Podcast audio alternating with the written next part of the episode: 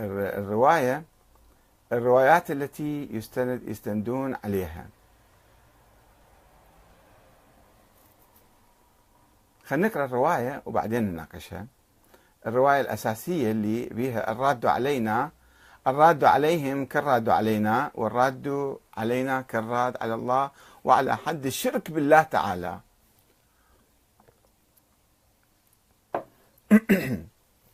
عندنا هاي يسموها مقبولة. مقبولة عمر بن حنظلة.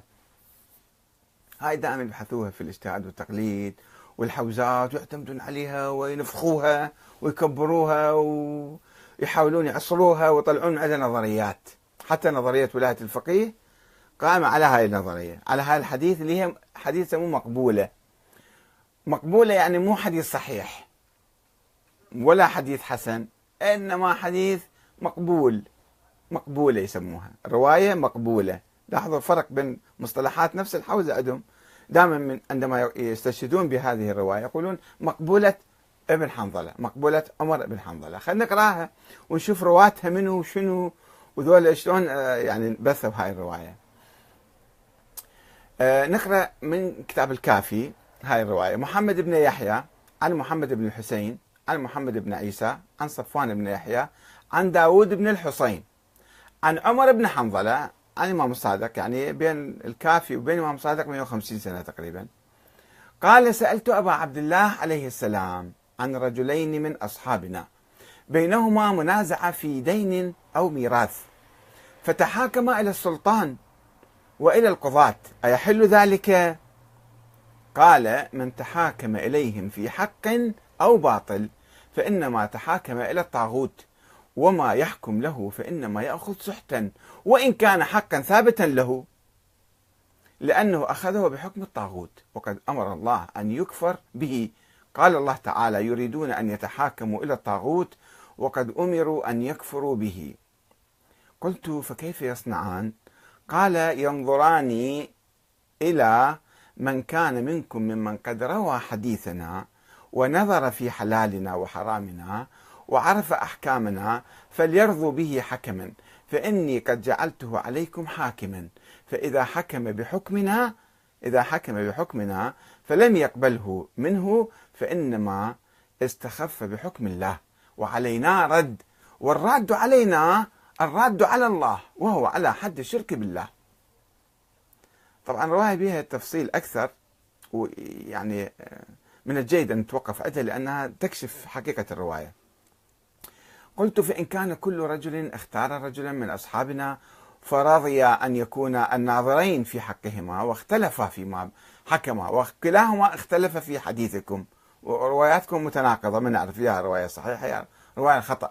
قال الحكم ما حكم به أعدلهما وأفقههما وأصدقهما في الحديث وأورعهما. طبعا أفقههما يعني يفهم الروايات أكثر مو يعني فقيه بمعنى مصطلح الحديث. وأصدقهما في الحديث وأورعهما ولا يلتفت إلى ما يحكم به الآخر. ألغينا هذا حتى الشيعية ما تضربنا. قال قلت فإنهما عدلان مرضيان عند أصحابنا لا يفضل واحد منهما على الآخر. قال فقال ينظر إلى ما كان من روايتهم عنا في ذلك الذي حكم به. المجمع عليه من أصحابك فيؤخذ به من حكمنا ويترك الشاذ الذي ليس بمشهور عند أصحابك. فإن المجمع عليه لا ريب فيه وإنما الأمور ثلاثة.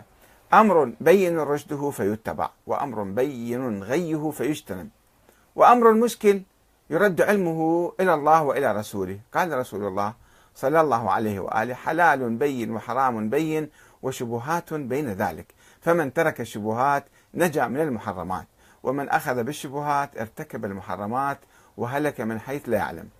قلت فإن كان الخبران عنكما مشهورين. هاي شلون قصة؟ ما فرضيات خيالية. فإن كان الخبران عنكما مشهورين قد رواهما الثقات عنكم. قال ينظر في فما وافق حكمه حكم الكتاب والسنة وخالف العامة فيؤخذ به ويترك ما خالف حكمه حكم الكتاب والسنة. ووافق العامة لازم تخالفوه. قلت جعلت فداك. أرأيت إن كان الفقيهان عرفا حكمه من الكتاب والسنة ووجدنا أحد الخبرين موافقا للعامة والآخر مخالفا لهم. بأي الخبرين يؤخذ؟ قال ما خالف العامة ففيه الرشاد. بس مهم خالف العامة. فقلت جعلت فداك فإن وافقهم الخبران جميعا. قال ينظر إلى ما هم إليه أميل حكامهم وقضاتهم فيترك ويؤخذ بالآخر. قلت فإن وافق حكامهم الخبرين جميعا. قال إن كان ذلك فرجه فأرجه يعني اتركه أجله حتى تلقى إمامك فإن الوقوف عند الشبهات خير من الاقتحام في الهلكات هذه الرواية المشهورة لدى الفقهاء وما عندنا أي بحث فقهي إلا في الاجتهاد والتقليد إلا يجيبون هذه الرواية. آه مثلا المحقق البحراني في الحدائق يوسف البحراني في الحدائق الناظرة يقول وتلقى الأصحاب لها بالقبول هاي الرواية. حتى أنه اتفقت كلمتهم على التعبير عنها بهذا اللفظ أي المقبولة الذي كررنا ذكره وإطباقهم على العمل بما تضمنته من الأحكام كما في كتاب الحدائق الناظرة جزء واحد صفحة 99 بل جعلوها عمدة الفقه واستنبطوا منها شرائطه كلها كما ذكر ذلك مثلا علي أكبر غفاري في كتابه دراسات في علم الدراية صفحة 49 في الحقيقة أنا بدي أبحث بالموضوع والبحث مفصل في هذه الرواية وجدت بحث قيم لكاتب عماني اسمه أبو محمود في موقع اسمه وجهات نت بتاريخ 8 آب 2010 قبل سبع سنوات. وحبيت أعرض لكم هذا هو بحث مش موجود يعني ليس جديدا آه، إنما بحث آه، آه، مهم. فنشوف طرق الرواية ما راح أدخلكم كثير في الأبحاث الرجالية والكذا أنه طرق الرواية اللي يروها أنه فيهم ناس ما ورد عليهم.